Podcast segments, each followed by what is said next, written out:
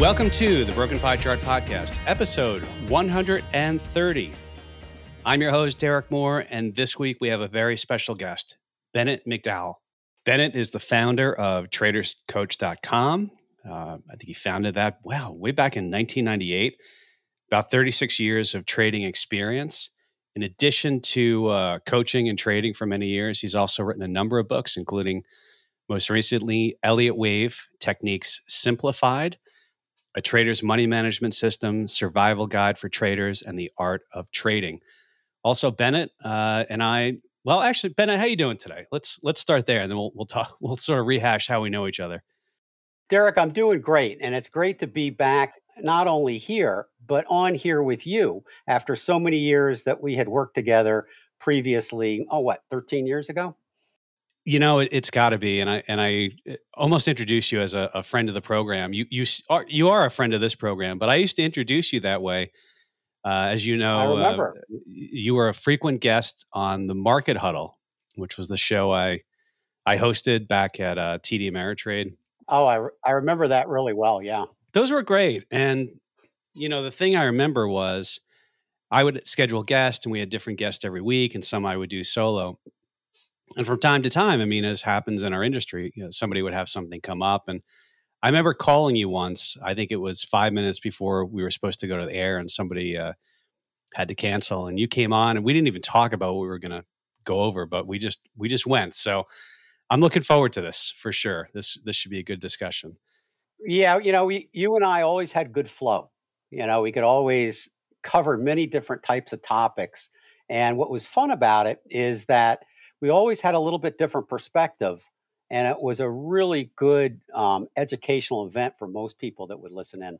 You know, and even today, I mean, you, I, I, don't coach traders anymore. You're still coaching traders and uh, working on software. i I've moved to the money management system. So it's kind of like we will have very different perspectives, although in many ways, I mean, we've we've sort of had a lot of, of you know experience in coaching traders. We'll certainly get into that. Um, by the way, uh, thank you so much. Uh, I'll mention you were one of the people who were nice enough to give me a back uh, cover write up for my book. So I appreciate that, Bennett. Oh, my pleasure. I thought it was a great book. Thank you. Thank you very much. Um, by the way, great Labor Day gifts. You can get my book and get Bennett's gifts. I mean, who doesn't want to give a Labor Day gift, right? Absolutely. Absolutely. And September is September is a good time to get back into it. Everybody's coming off vacation and so you have uh, you know more of a bent where you're going to be home digging in you know? Absolutely. All right so today I, I thought i mean look i was looking forward to getting back on air with you and having a discussion. And you know one of the things we talked about is going through some common mistakes maybe some tips for both traders and investors and I, I, think just you know going back and looking at our experience, not only coaching people, then then trading, and so you know maybe I'll I'll start here. Uh, there anything that um, you can think of? Like, what, what's one thing in your trading career that you're like? And by the way, I've made all the mistakes. I'm sure you have as well. But what's a mistake that that you've made or that that traders have have, have made? And tell us about it. Well, I you know I think when we talk about trading, I, I kind of think of it like a pizza pie where there's lots of different slices. And the hard thing about trading, Derek, is that you know you have to be very proficient in all the different slices, and that means you know there's a risk control slice, there's a timing slice, entries and exits. There is a scanning, you know, how do you find the markets to trade slice? And the slices go on and on and on. And um, you have to be really good at each slice. There's even an independent psychology slice uh, where you have to have your psychology managed well in order to do really well in the markets. So I think um, when people start out in the markets and trading the markets, they don't realize all these slices exist, and you really have to be good in all of them because the markets are so competitive that if you're going to choose the markets as a place to learn, uh, you have to be prepared for that learning curve, which means possibly losing money and so forth in the beginning. And that's tough for people to handle. I, am a big believer in doing a lot of simulated trading first before going into the markets. So I guess to answer your question, I think one of the main things I think new traders have to be careful about is not rushing into the market before they are ready. Yeah, I, th- I think that's a good point, and I can't tell you. I used we refer to it as paying a tuition, and when you go into the markets and you know something doesn't go right, or maybe you you thought you had it figured out and you didn't, and you lose money, you're paying a tuition, and it's it's what I mean. Markets can give you expensive lessons; they can give you not so much expensive lessons, but you know the other thing too is you and I worked together uh, at a lot of the remember the traders expos. So that if anyone doesn't know those, that's uh, they used to have them. I don't know if they still do in uh, where was it? Las Vegas, New York. Well, you know they do they do still have them, but you know, like we were talking about before, so much of the technology's changed now, Derek, and um, so many people are now getting their education online.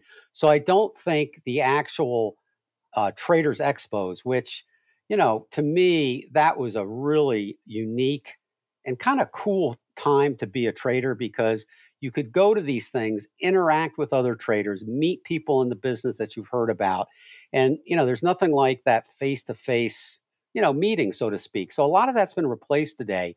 Um, and so I don't think the traders expos are quite what they used to be. The thing I remember about those is, you know, people, and, and this is maybe a good thing to explore too, is you know, we we'd be there, and uh, God, I remember we did that. Uh, I hosted that roundtable. It was you, Larry McMillan, and, and Steve uh, Steve Nison, right? Nissen, is it Nissen or Nissen? I think it's Nissen. Yeah, yeah. He he does the the candlestick charting. Yep.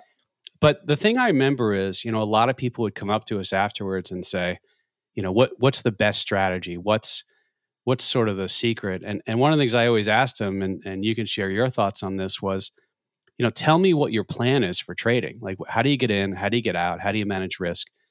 And if you don't have those things, and it may not be that important what your method is, but you got to have a plan. Yeah, absolutely. I couldn't agree more. And what's interesting is that um, when you have a plan, you have a base.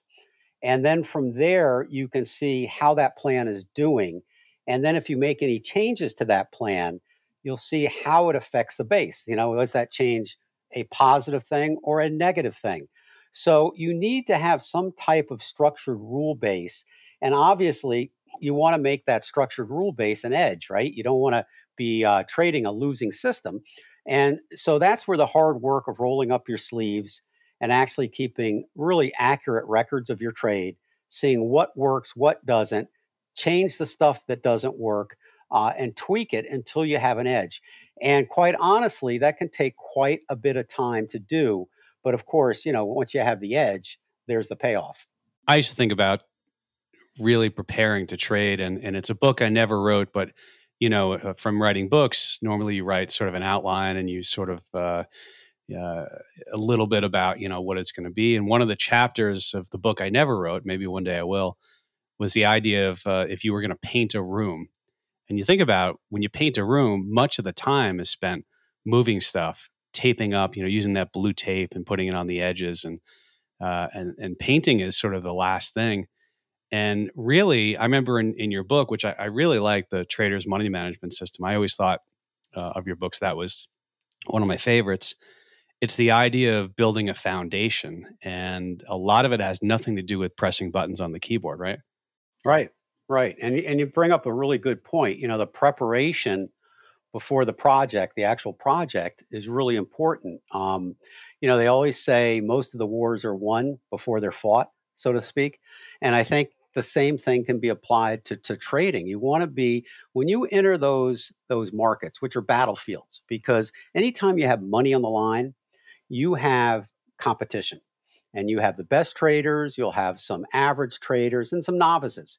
And so the idea is the novices obviously are not going to do well against the more experienced traders. It's not like, you know, when you play tennis or something, you get paired up with somebody that's kind of on your level. And eh, in the markets, you're getting paired up with people more experienced with to you and also less experienced. So you can't go in there haphazardly because chances are you're not going to do well. So you really the preparation aspect, which is what your example uh, signifies so great is that you have to be prepared. You have to do the work ahead of time. So when you go in, you're ready to go. You know, I remember, um, and, and I'll probably get emails. Send me emails from from what I'm going to say, but uh, I used to notice sometimes that that doctors had a difficult time trading, and, and the reason this is my opinion was that you know in, in medicine, if you're doing surgery, you can't be wrong. You cannot be wrong because if you're wrong, I mean, really bad things that happen, or certainly you've got to be have a very high percentage. But one of the things uh, you know we used to talk about is the idea that really good traders are wrong a lot, but it's sort of the, the magnitude of wins versus the magnitude of losses. And I think that goes back to the risk of ruin stuff, right, Bennett? Absolutely. You hit the nail right on the head. Um, you know, to be honest, uh, you know, if I'm winning 60% of the time, but I have a payoff ratio of two to one, meaning my average wins are twice as great as my average losses, well, that's a winning system. I could go down to 50% wins, but if I have two to one payoff ratio, I'm still got a winning system. Um, if I have anything above 50%, but I'm winning as much as I'm losing, I'm going to be winning.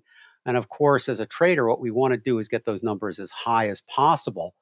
Um, but the numbers don't lie. So you always want to stay within uh, the reality of what those numbers are doing. So losses, you know, if you're losing four out of 10 trades on a 60% win, um, you need to really uh, have very strict risk control and cut those losing trades as quickly as possible. And then, like you said, let the winners run. I think one of the things that, that's worth mentioning too is a lot of people, and you know, at some point we'll probably touch on the whole Reddit, GameStop, and and uh, AMC craze, and maybe a little bit of, of crypto. And but yeah, I was gonna say um, Bitcoin. Can't leave that out. Yeah, but you know, I I think one of the things that people um, th- there was here. I'll just cover this. I, and I did a podcast on this where I think I asked, you know, people still. I mean, it was, it, I tell you what, day trading used to be more prevalent. Just the idea of, hey, I'm going to quit my job and I'm going to day trade back in, uh, you know, the dot com era. But I did a podcast where I looked at a study from Brazil, and they they followed basically these traders through and and uh, you know thousands of trades and and the probability of being successful at day trading after I think a year is is very very low. I mean, I, I don't know what your experience is, but at a TD Ameritrade, I mean, we used to see a big burnout rate from traders. Yeah, I, I don't doubt it. Um, you know, I run a day trading room, but we trade futures. We don't trade stocks. But um, it's hard work. Now we're up for the year, um, and uh, you know our ratios are around sixty percent wins with a positive payoff ratio. So we're doing pretty good, and we've taken you know thousands of trades as well, and we and we are actually uh, up um, quite a bit uh, for our efforts. But let me tell you something: it's hard work. It's uh, a lot of energy, and it's a lot of risk control. I mean, it is extreme. You have to have really strict risk control when you day trade, and we trade some very short time frames. But um, you know you're earning your money because you're you're working at it. Uh, it's much different than position trading, where you can look at your position and you should look at your position uh, not during the day, but in the evenings, and making your, your decisions to move stops and so forth that way. Uh, a lot less energy, uh, in some ways, a lot more stress free, so to speak. So day trading is a different ball game. It's not suited for everybody. Uh, if you have the money and you can afford to do it. It's a fun thing as long as you enjoy it. However, you have to have enough money so you're not so stressed out on the money you're trading on a minute to minute basis. And uh, that's where I think a lot of people have an illusion of grandeur when it comes to day trading because they think, uh, you know, they can make millions and it's just a matter of pushing buttons. But there are so many factors that come into making it um, a high energy game where quite frankly, at the end of the day, uh, you know, you're you're you're you've earned your money. You're, you're spent, and sometimes you lose money. All right, so it's that it's very psychological too. It's a whole different ball game than position trading. You know, that same study, I guess they looked at twenty thousand new traders, and they found. Uh, 3% of traders make money with less than 1% making more than minimum wage. Uh, obviously, there's, uh, I don't know what they started with, yeah, well, that's that's the other thing. Well, there's a lot of survivorship bias, right, Bennett? I mean, there there's you know you hear about these great stories, but you never hear about the the 99 percent who uh, never made it. Well, also too, um, Derek, you know, one of the things about those uh, great stories you hear, a lot of times you'll hear about somebody make a, making a killing either in a particular stock or a you know a day trade or something, but they probably didn't use risk control. They probably bet the farm and they got lucky. And when you bet the farm, you're either going to make a ton of money or you're going to lose it all. All right. So it's one trade and it's either going to go great or go against them. And you usually hear about the ones that go great and don't, like you said, hear about the ones that go wrong. But when we talk about day trading on a uh, professional level, you're not talking about betting the farm. You're, first of all, trading with risk capital. This is money that you can afford to risk that you aren't stressed out about on a day to day basis like you would be if you were using money to pay your rent or mortgage or something of that nature. The other thing is they are using enough money, large amounts of money, that um, in order to make a living off day trading, you can't make a living off a $5,000 account or a $10,000 account. Forget about it. Um, you know, you need hundreds of thousands of dollars and maybe even a million, depending on what your lifestyle is. Yeah, I mean it's it's uh, you know Jay Pestrichelli in his book Buy and Hedge, he has a pie chart and he calls uh, you know your risk capital money your inner guru, and really, I mean that, maybe we'll transition. This is a good point to to pick up here. You know, I look at you know I I have clients who have the majority of their their uh, their assets managed, and then they they sort of have their inner guru, quote unquote, with a few percent of their money. Might maybe it's more uh, but eh, you know, in your experience, um, I'm sure you know you're talking about the the risk capital portion, the smaller amount of a portfolio, right? That's right, and that, and like you said, that's like the inner guru money. It, has got to be money you can put into the markets. When you when you talk about actively trading the markets, whether you're day trading or even position trading, um, you're gonna you, you're you wear a different type of psychological hat than you do when you invest.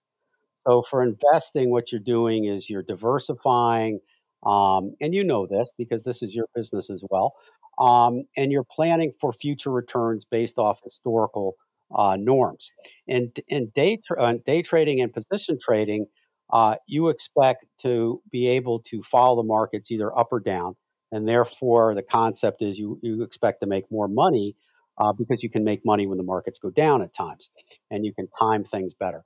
All right, so that that's kind of a, a different hat than the investor type of hat. It's investors are more a little bit more passive. Um, active trading is more uh, aggressively active to some degree, uh, even though at times you have to be passive when you do it. So it's two different stances. But the point is, and the point you're making here is when you go to that active stance, you don't want to be trading your entire net worth, right? Yeah, I mean, I think that's that's a really key point, and it's very different. Maybe we'll touch on this now because uh, I think it it blends well. You know, the the for anyone who's been living not under a rock, you've probably heard and follow financial media the idea of uh, the GameStop craze and, and AMC and the meme stocks, and uh, you know, essentially, a lot of people go into Reddit chat rooms and and uh, you know they're but in some cases, you you see people who, I mean, I'll give you two sides of it. Some people post wins and they're like, "Hey, I turned really small amounts of money into a ton," and then I saw another post one day where a guy was asking, "So how do I tell my wife I lost all our money?" I mean, it's literally. so, and I think there's a lot of survivorship bias too, because I, I think the winners typically uh, will post more and and and show more, but I mean that there's no you talked about earlier having a plan. I mean, throwing all your money into into GameStop is not a plan, certainly. No, absolutely not. Um, but going into GameStop based on a set of trading rules and risk control, that can be fine. You know, um, what you were saying, Derek, reminds me of the craze back in the late 1990s where we had the dot com technology bubble there and oh, yeah. everybody was day trading. Remember that? Um, yeah. You go to a cocktail party and people were day trading. You told me a, a, great story, which I think you should tell again about the postman you knew. Yeah, I can I can tell that now. If, yeah, tell that. It's a great story. Yeah, tell it. So this is probably you know March of 2000. So this is pr- just about at the crest, the very very top of the Nasdaq uh, tech bubble, And I'm getting my mail, and and at the time I was working a, on a trading desk at Charles Schwab, and he sees the statement, and he he said something about it. He said, "Oh, you know, we were just going back and forth. You know, he asked me if I trade. I said, "No, no, I, oh, I I I do, but I work there." He said, "Yeah, this is my uh, it's actually my last week as a as a postman. I'm I'm to quit and day trade for a living full time." And it was literally like a week before the tech crash, Bennett. I kid you not. Yeah, and, and those stories I think were quite frequent. Um, back in that day because everybody was a day trader or at least wanted to be and um, you could not go to a cocktail party or any party without somebody bringing up the stock market at, the, at some point. So that's the kind of thing we're seeing now, uh, or we saw in, in, a couple of these uh, things on Reddit and so forth, where people, you know, instead of going to cocktail parties, they now go to social rooms, and it's that same interaction or discourse. You know, I think back to there's been different iterations on this too. I mean, I, I remember when Telefonos de Mexico went crazy. I think it was 93, 94. And that was anything Telefonos yeah. uh, like Chile. Yeah, I remember you know, that. That was the craze. Remember that? And it was it was just a rush, right? To that was the big boom. Yeah. And then I remember the the emerging markets, and uh, that was a big thing too. I, I, remember going to buy a TV. Remember the Wiz stores in New York, Bennett? Remember those? Oh yeah. Are they have they gone out of business? They're gone, right? I don't. I, you know, I don't know. I'm, I'm in. They might be gone. Nobody beats the Wiz, right? That was the old. Uh, there was a Seinfeld episode too that that sort of did. Nobody beats the Wiz. Remember the guy had the hat, or was that Crazy Eddie, the guy who wore the hat? That was Crazy Eddie, right? That was Crazy Eddie. He was great too. oh yeah, that's a whole other story. There's uh, you can Google that, but you know the, the thing I remember about uh, the Wiz, by the way, interestingly, as a side note, you actually went in and you would haggle over the price on a TV. There would be a salesperson who would sort of, you know, I don't know if I can do it. You know, my boss, let's see if he's in a good mood. But I remember going in there and a guy had the uh, emerging markets uh, Merrill Lynch Dragon Fund, which was the emerging markets, the prospectus like folded up in his back pocket. And he was there selling, you know, TVs. And it's, it's, it kind of just, it changed. It's, it's different but it's sort of all the same. And I think uh, it goes back to the idea of, you know, tracking. And, and maybe this is a good point to bring up too. I mean, really good traders are very diligent about tracking things. You, you talked about it in your books. Um, but, you know, just because somebody wins once doesn't mean it's a repeatable process, right? Well, that, and that brings up a really good thing to discuss because I think that's another issue, Derek, that affects so many people that are new in the markets I don't know if you've heard this adage that most people trade their last trade. Um, and what that means is that whatever happened in terms of their last trade, they tend to carry the information of that trade over to their new trade, which is not a good idea because, for example, let's say you had a stop set and you got stopped out yesterday. And now you go to trade now and you say, well, okay, well, I used the stop here. I'm not going to use a stop today. All right. And of course, what happens, you should have gotten out and you should have used the stop because you lost a ton of money. So that's trading your last trade. You want to replace that type of, of uh, format with a more structured rule base based on enough of a sample size of trades that you have something that has meaning. In other words, it's accurate. So you want to have accurate statistics to base your decisions on. Yeah, I mean, I think that's, and you had some of those frameworks. Uh, I, I, think it was either in the money management book or uh, it might have been the uh, uh, the survival guide, right? I think you you put tables and things like that in there, right? Yep, I think I did on both books. I think you're right. It's been it's been a while uh, since I read that one. when did Traders Money? That was what 2008.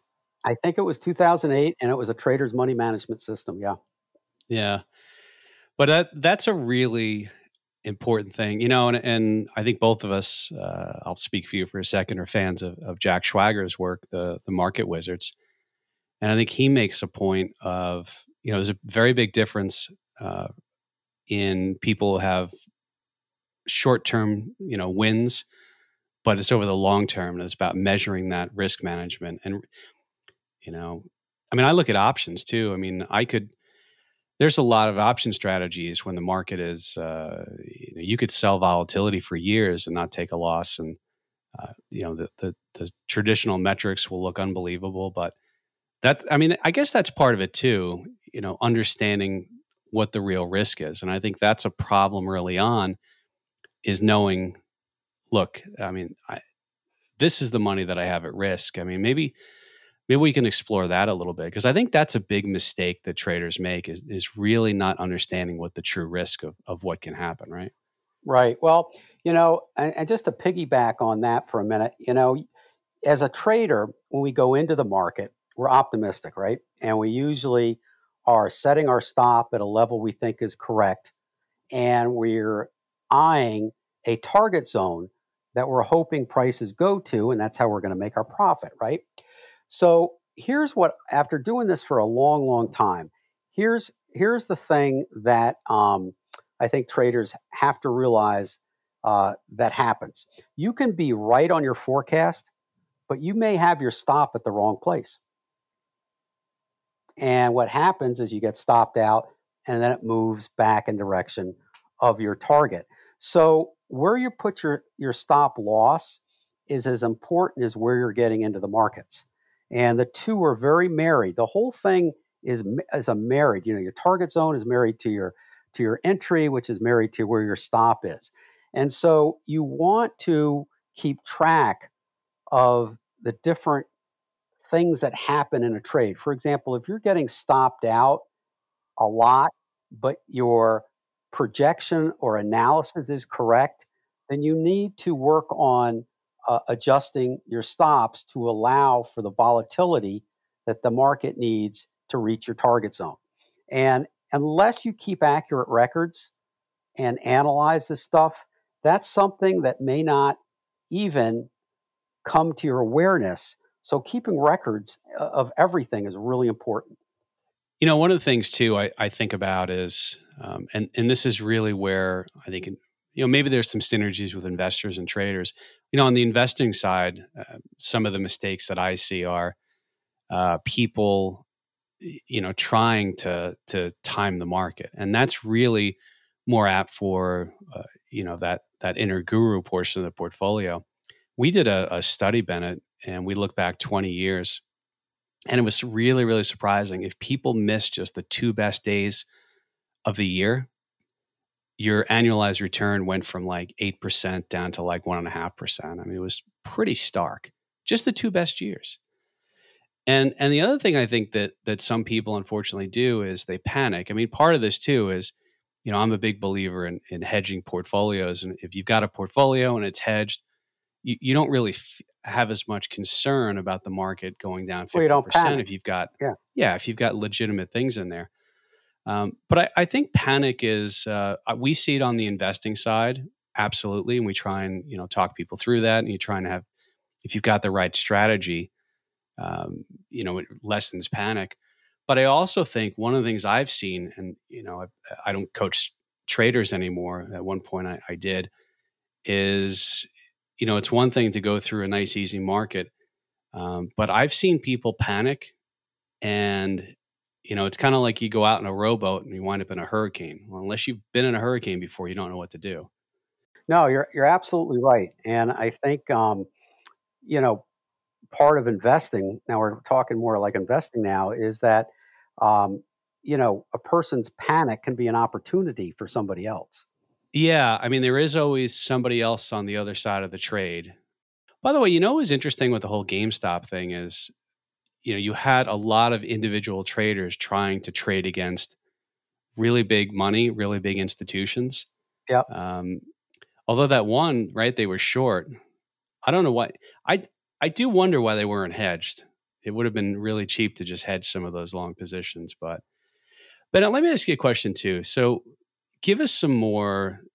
You know, do you have any interesting mistakes, stories, or actually, here, let's flip it around and make it positive what do you what's some of the traits in really good traders maybe that you've coached or just that you know um, you know that yeah what do you what do you see that, that they all have?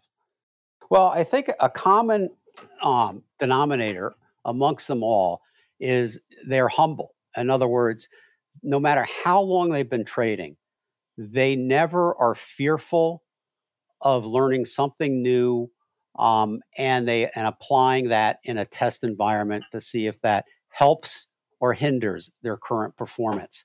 Um, you know, if we want to go back to that example, you know, I gave you of, you know, the stops. You know, if you are right on your target zone, but you're getting stopped out uh, from time to time way too often based on your statistics on the past, let's say 100 trades, well, then you know you probably want to tweak that. All right. So, what would you do? Well, you would try to probably lower your stop and and if your entries seem to be okay lower your stop and that's going to increase your risk. So how do you compensate that in risk control? Well you have to lower your trade size too all right? So you do that and then you test that to see if that's giving you the type of uh, performance uh, that you would expect by doing that. And so i think really successful traders roll up their sleeves confront problems head on, take a look at the stats, and um, are constantly evolving by checking to see if they can do anything better. But before they actually apply that uh, necessarily in the real markets, test it first and see if it does give you an edge. So I think they're very studious in that way. Now, that bit of humbleness that comes also needs to be in the markets in terms of once you take a position, we can't control the markets. All right. Once we have a position in place, the only thing we can control is our risk, where we put our stop, how many shares or contracts you're trading. And the rest is at that point, once the trade is in, you're in a monitoring position, which is kind of a passive position. And so you're aware, but you're not being overly aggressive. And so that is something um, that I think new traders have a hard time with because what they tend to do is try to be aggressive when the trade is on by moving their stops too close and not really assessing the situation based on um, basically statistics on the last you know 30 or 100 trades so they don't really have a structured system. I think one of the other things too and, and i'll borrow a quote from uh, you know the jack schwager books and it's uh, I think it was Mark Minervini was the trader in the interview. So if anyone's not familiar with those books, it's um, after you buy Bennett's books and my book, and you can go to the Schwager books has that. But uh, he interviewed different traders, and every chapter was a different trader. So Mark Minervini had this quote: "Is that being wrong isn't a choice, but staying wrong is." And I think that's Great one quote. of the it's a tremendous quote. And I think Great quote you know, really good traders, and, and I'll get your thoughts on this. In my mind, it's the ones who can get out.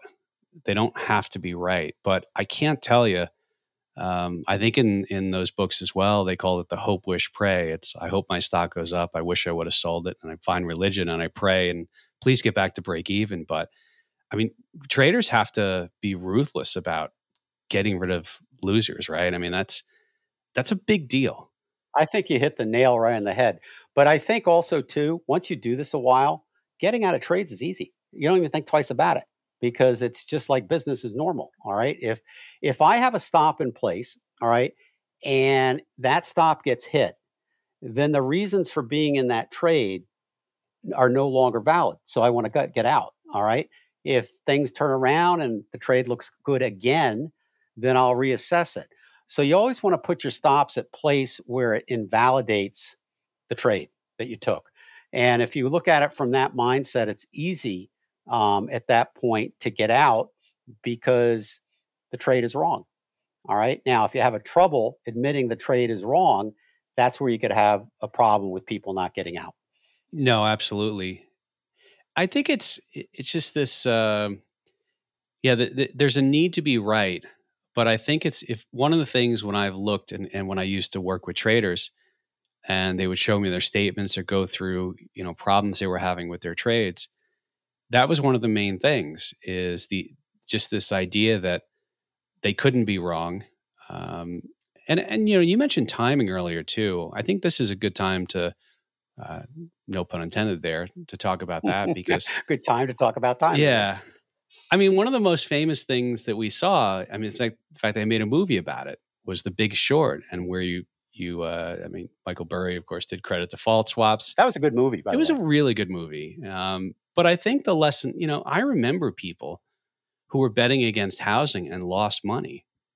and it's you know your idea could be right, but your timing could be wrong. And right, and they didn't make a movie about the people who lost money in 2006. They did about a couple other people. So talk about timing. Well, I think timing is, you know, as important as any other slice of the trading pie. Um, if your timing's off, trade's not going to work. Um, that's simple. And for me, what I do with timing is I have a very structured approach on how I enter the markets, as I'm sure most everybody that trades does, um, or at least should. And so by the time I pull the trigger to go into a trade, I've checked various time frames on the same market and you know i look at some of the indicators that i have and, and that i use you know for timing and so forth and sometimes i got to tell you i mean sometimes i'll be trading a really that movie captain phillips with the navy seals. Oh yeah. Did you watch that one? Okay where they where you had the three seals on the back with their their um, guns pointed at the targets but they couldn't take it until all the greens were go you remember that part? Oh yeah, that was a great movie. That was really intense. Yeah. Yeah. Same thing with trading. So when you're timing, when I'm looking at a, at a market that, that I want to go into, I'm looking at a number of things, and they all have to give me a green light before I can go. Now, that means sometimes I miss a trade, but I know over time that's my edge. Does that make sense? Yeah, no, I think so, and I think it's. Uh, I mean, part of what I think really good traders do, and you know, like w- with us, we we run different. We run a short volatility strategy that that has any number of rules. Uh, some we we disclose publicly, some some we don't, and it's uh, yeah. I mean, it, it just a lot of boxes have to get checked. I like the the three greens though. I remember that movie. Yeah. So so every time I see that, when I saw that for the first time, I said, "Hey, that's just like timing a trade." You know, you wait for all three greens and go. Um, and it's about that hectic too. You know, a red, I got a green, I got a red. You know, that type yeah. of thing. Um, so you got to go back and forth. But it's kind of interesting because um, that takes a lot of discipline and belief in your system to do that. And you know, the only way to get that is through practice.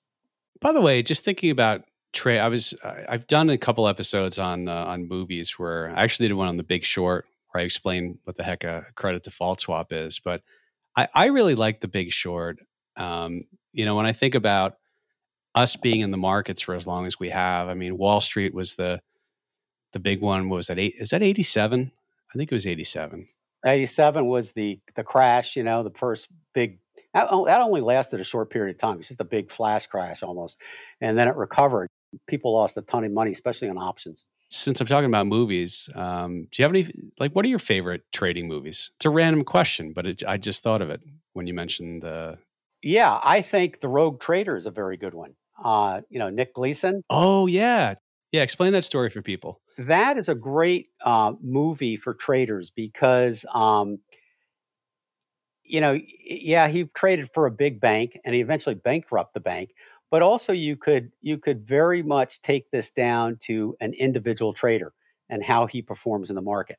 So basically, what happened is um, Nick got uh, uh, in with the Barings Bank, uh, which was a big bank in the UK, and um, was put on their main uh, trading floor.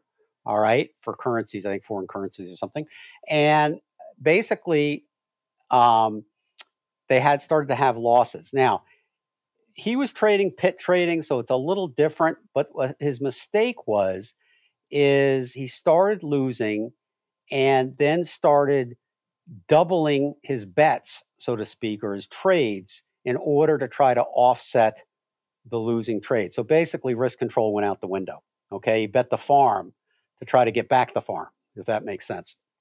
And of course, um, things got worse, and he created a uh, a losing account that was actually five eights. It was the eight eight eight eight eight account, and he hid all his losing trades into that account away from the prying eyes of the um, in-house bank auditors, so they couldn't see it. Um, so he dug himself into a hole, and before he knew it, the hole was so big he couldn't dig himself out and he was trading from a purely panic level. And you can you can see that that happens sometimes even to individual traders, not on a scale that it happened with him and bringing down the entire bank. But this is what happens. It's denial of your performance and then not knowing how to fix it. Yeah, I, I thought that was a real. I just looked, by the way. I was going to tell our audience where they could go stream it. It's not available anywhere, so you probably got to YouTube it. But and and just for for uh, you know that so everyone knows that was a real story. I mean, that was Barings Bank. It was Barings, right? That Yep, was Barings. around for a few hundred years, and billions of dollars he lost by the time it was all over. And, and it, yeah, it had been around a long time. You know, that's another another good um, educational thing for auditors because you know they should have caught his losses somehow, and obviously they had a problem with that. Yeah, no, I I'd forgotten about that one. I it's funny in my head. I was like a Quicksilver. Yeah, it was okay. That's the one where uh, uh, what's his name? Uh, Kevin Bacon was on the bicycle, the bicycle messenger, right? Yeah, exactly. Yeah. I don't know what lessons were. It was it was good. It was entertaining, but uh, yeah, for for traders or investors, I think Rogue, Rogue Trader is a like a one on one of what not to do. Right. Right. And I think um, for investors out there um, and for, you know, general public, I thought Boiler Room was pro- kind of good because um, that showed you what unscrupulous uh, people can do, um, and, you know, basically by calling you and trying to get you to invest with people you don't know. I remember that uh, I had interviewed with some of those firms. What was the one? Uh, uh, what's the movie with Jordan uh, Belfort? He was in Long Island. Yeah, I know which one you're talking about. The guy with the fancy cars and he, Yeah, I never worked there. Uh, what was the name of that firm? It had the lion on it. Yeah, he was at a, he was working at a Great Neck, I think, um, New York in that film, and I, I can't remember it. But anyway, it's a classic. I yeah, I actually because it was right sort of where Queens and Long Island met. I think uh, I'm, I'm I'm googling it right now, firm because it's going to kill me because I I did interview there, Stratton Oakmont. That's who it was. Okay, and where were they located? Do you know? I don't remember. You know, I I think it was. I think it was Great Neck. It could have been. That's close. That's close to Queens, right? Yep, yep. Usually have Manhattan. you know how the island sort of bled into. Yeah. Yeah, I, I'm pretty sure it was Great Neck, but I could be wrong. Yeah. I ne- never worked there, but uh, I I did interview. Well, I guess there. that's a good But and- yeah. well, that's the thing too. I mean, those those firms, and we're talking mid '90s. I mean, that's how it was back then, where people would make these cold calls. Right? They'd call and say, "I got this idea," and you know, now, I mean, that's that's one. I was going to ask you about technology, and I think that's one of the the benefits of technology is that that really those firms aren't around anymore in in the scale that they were. I don't know if they're any, uh, but you know, in thinking about technology and the information that people had, I can remember when I first had access to a Bloomberg machine. I can look at the, you know, the option Greeks and things like Right. that. And right. now, pretty much most of the major firms have that, and I think it's. I'm I'm a little conflicted because I you know people have sent me stuff and I'm like ah it's really not right, and it was you know coming from Reddit. So, but I think technology. I mean, people have to understand how much easier it is today than it was when I had to write paper tickets and put them in a chute at a building. You know. Yeah, I totally agree with you. You know, a lot of people are afraid of technology. A lot of people talk about the underbelly of technology, and okay, um, it's there. But I got to tell you, um, overall, you know, the internet and the way we interact with people today on it is just absolutely phenomenal. Um, and the ability for us to almost live anywhere and to be able to trade the markets at the speed in which we're capable of trading today um, and get the information that we need uh, is just, um, I think, a huge, huge benefit to all of us. Oh, I I 100% agree, and I'm I'm torn with some of the you know the, the firms that are targeting you know younger people and they gamify trading and things like that, or maybe give people margin or options that shouldn't have it.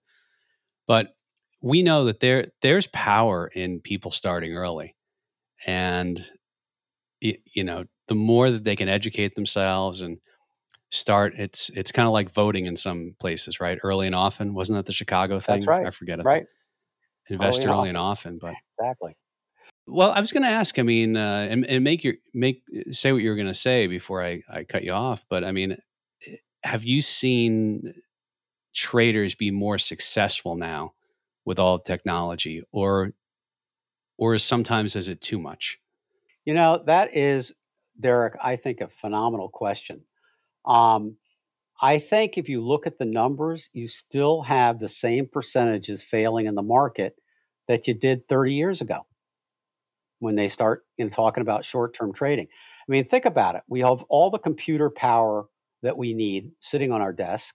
Uh, you have all the fanciest charting platforms and information.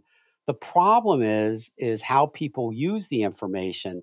But don't forget, we're all human beings. So what happens is that very organic fear and greed tends to override common sense. Yeah, I think that's that's a good way of putting it. And that's what happens, I think. Um, because if it was as simple as having the best system or all the technology, um, then you would have a lot more people winning in the markets.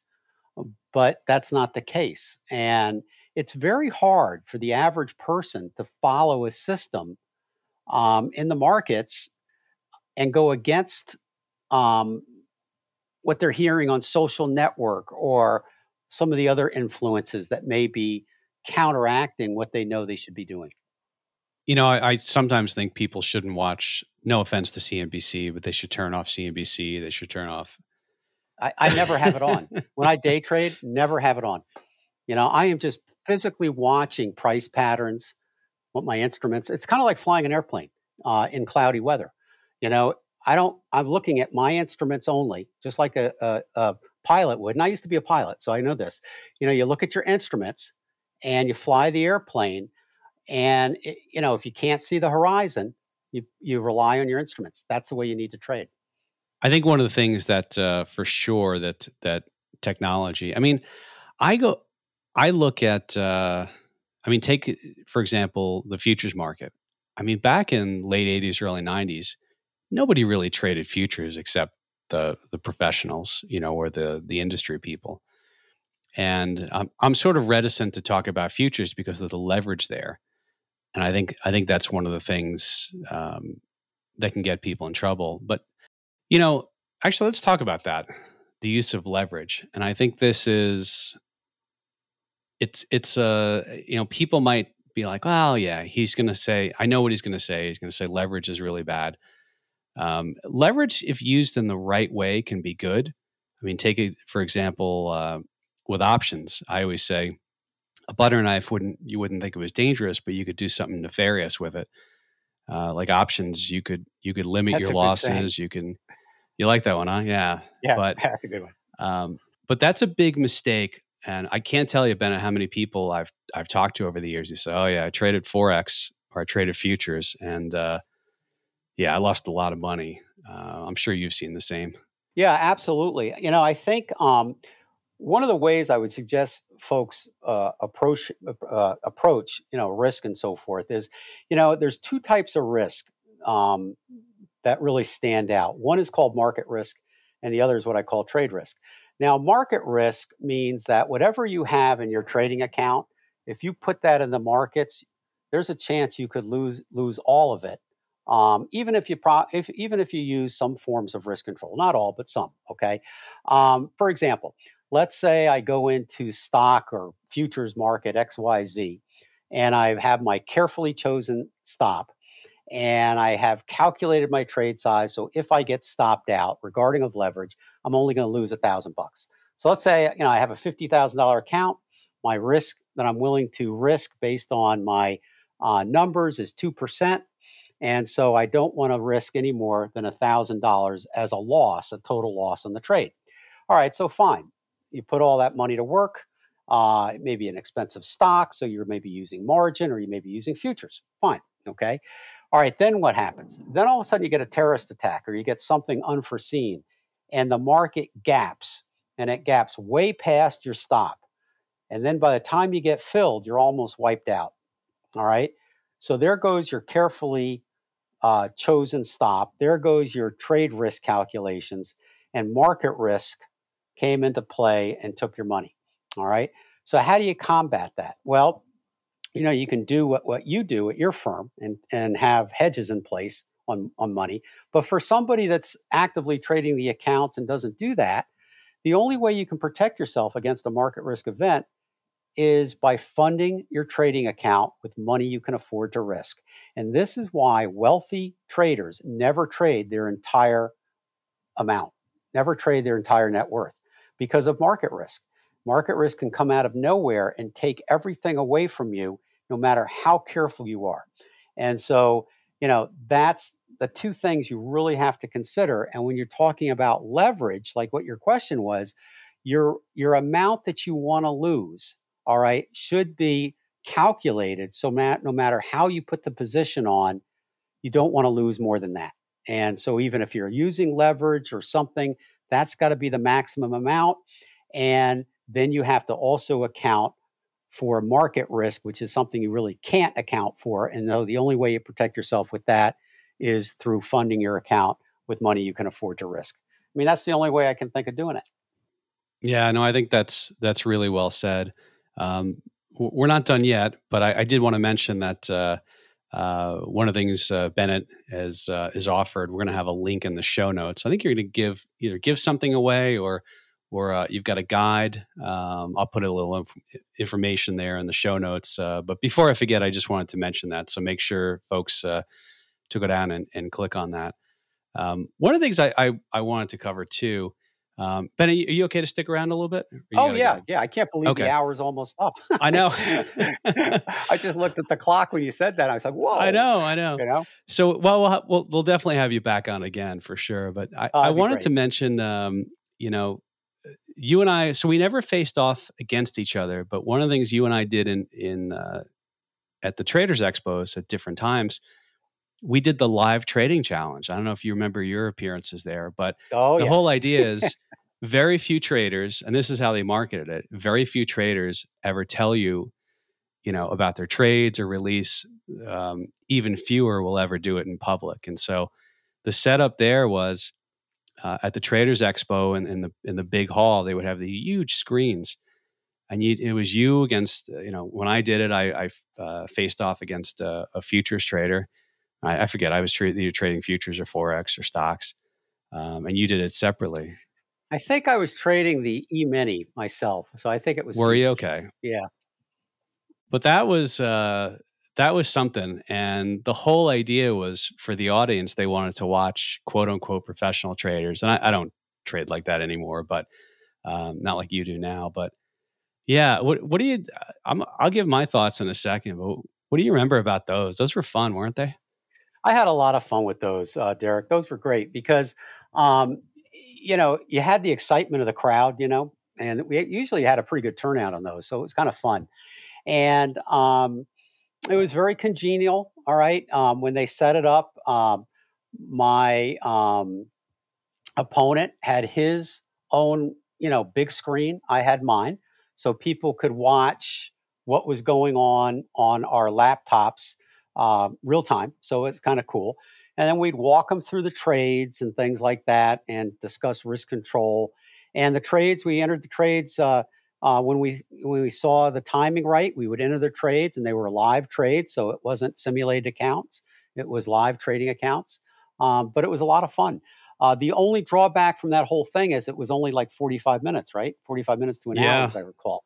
So you didn't have a lot of time. So um, you had to use a really short enough time frame in order to try to get the trade completed uh, in that time frame. So it was um, a lot of people wouldn't have traded that short a time frame, but uh, they got to see the structure on how we do the timing. Yeah, I remember the setup. The the time I did it was was me and as you said, you know, the other trader, and they had a host. I forget what his name was. Um, yeah, I had, we had one too. It was good. Yeah, so it was the host, and and basically they would go back and they were you know they would ask you questions and things. The thing I remember though is I did mine uh, I forget what year. It's probably 2009. Was it that long ago? And and it, yeah, it was I'm sure the Friday before a holiday weekend.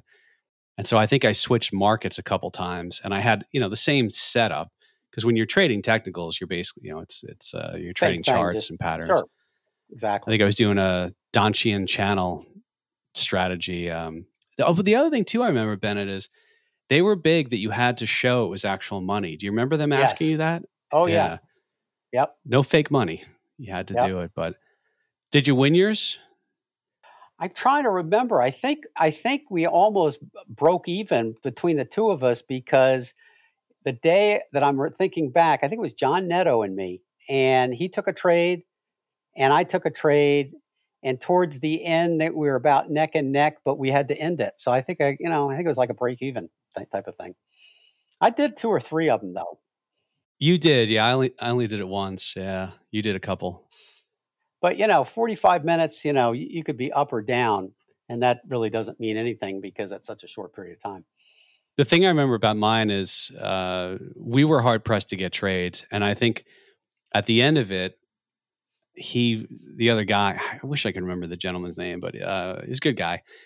But we kind of looked at each other, and he, he looked at me. He goes, "I guess I won." I'm like, "Yeah, you did. you made more than me." You know, so but it was it, i remember some of the people asked the they were taking some audience questions afterwards and people one guy got up and he said you know kind of disappointed i thought i was going to see you guys trade and most of it was kind of like you know how surfers hang out and wait for a wave i mean we were we were just looking at our setups you know it's that captain phillips movie remember waiting for the dots that's right to line up that's and right And people don't realize that good trading sometimes you know is a lot of waiting for that right setup. It's kind of like a lion, you know, out in the wilderness stalking his prey.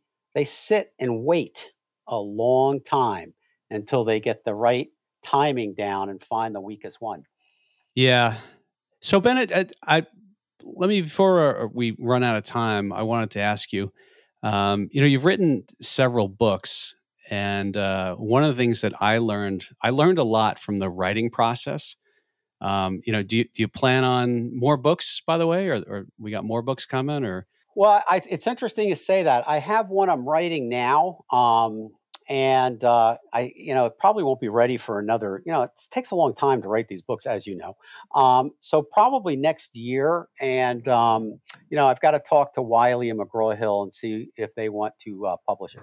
Yeah, I was glad to see the you finally did something bookwise on uh, uh, and we, maybe we'll, if I start asking questions about Elliott Wave, we'll we'll be here forever. But I was glad to see you did uh, did one specific to that. But um, my my favorite is still the money management. Uh, that one, you know, I I don't know, uh, you know, I I'm trying to remember last time. I, I know I read your next one, which is more about setting up trading as a business, but I still I always like the money management system for traders because it, it goes back to the painting the room idea. I think it just really encapsulates. Right. You know, when we talk about uh, people just starting out in trading, you can't go wrong with risk control, learning about risk control first. Think of that. Think of that if you were, you know, learning to, to drive a car. What's the first thing you want to be, do? Put on your seatbelt, right? Okay. Same thing with trading. You want to learn how to put that risk control seatbelt on. So that's a good place to start. The book that you're referring to as a reference is the Survival Guide for Traders, and that is a good reference book. Um, but I would do the money management one first. Yeah, no, I, that was that was always. In fact, that was when you. So I don't remember what it must have been 2007, 2008 uh, that that came out because that was brand new when you and I were on air and we were talking about that because remember we had the risk of ruin charts and things like that that you have in there. So, yep, I sure do. And I think actually that was my second book because I came out with the Art of Trading, which ART stands for the Applied Reality Trading System first. And I think that was in 2006. And then in 2008, I came out with the Money Management book. That's right. All right. Well, I can't, as you said, I can't believe this is the uh, the hour is up. Let, let, me make sure again and give you the uh, the info for uh, for Bennett's stuff. So traderscoach.com is the is the website. He's the uh, the founder of that uh, that firm, and I know you've got some software. You you do some coaching. Uh, as I mentioned, uh, you're going to have a, a, a link to uh, to kind of a, a, giveaway in the show notes. So I'll, I'll certainly put that, that in there, right? Yeah, Derek, what I'm thinking on the giveaway, um, since we talked a lot about money management, I have an article I did that has some money management formulas in it that I think would be good. What do you think about that? That's great. I, I think the audience would love okay. it. So anything you have, I'll put it in the show notes, and so make Super. sure and check that out. And of course, uh, you know, we mentioned the books, so a uh, good couple books to available on Amazon or wherever you you buy your books. And Bennett, this is fun to get back on the air again. It really is, Derek. It's great, just like old times. I know, I know. By the way, uh, as an aside, you and I were on air a lot during the 2008 2009 meltdown. I remember some yes, of those we days. Uh, yes, we were. Um, we were we were in the thick of things, right? well, but the, you know that goes back to here. I said we were going to wrap this up, and I'll just mention I, I think it's a valuable thing. You know, back then we I had an audience that was you know pretty consistent, and they would follow and you and other guests but you know a big thing what we focused on like you focused on today was was risk management and i remember getting feedback from people who said look i mean you know days when the markets were down big and if they had risk controls in place you know a couple of them got out had stops had had a plan yep. Yep. Um, you know I, I know i used to get the emails guy sent me an email one time he said hey look you saved the family today i was like great we did our job so yeah, I used to love to get emails like that. And and let's let me just say one more thing. You know, the market is at all time highs, right? Uh, it's obviously from a price standpoint still in an uptrend, so to speak. But you know that day is going to end soon too. So the more you learn about risk control now, the better off you're going to be in the future. Yep, I couldn't agree more. And it's one of the reasons why on the money management side we have hedges and buffers. So we never know when the market's going to come down at some point guess what? There will be another bear market at some time. Uh, I don't know when it is. And guess what? The market. Do you know, Bennett, the, the market's within 36% of an all time high, or within an all time high 36% of the time? We went back and I think since 1950, we looked at that. That's an interesting stat. No, I didn't realize that. Interesting. All right, let's let's let's not keep going. We're going to have you back though for sure. Bennett McDowell, traderscoach.com. Bennett, I can't thank you enough for uh, for coming back on. It's great great to be on with you after so long. Let's not let's not wait another 13 years. Absolutely, Derek. My pleasure. Really great to be on with you two again. All right. We'll see everyone next week.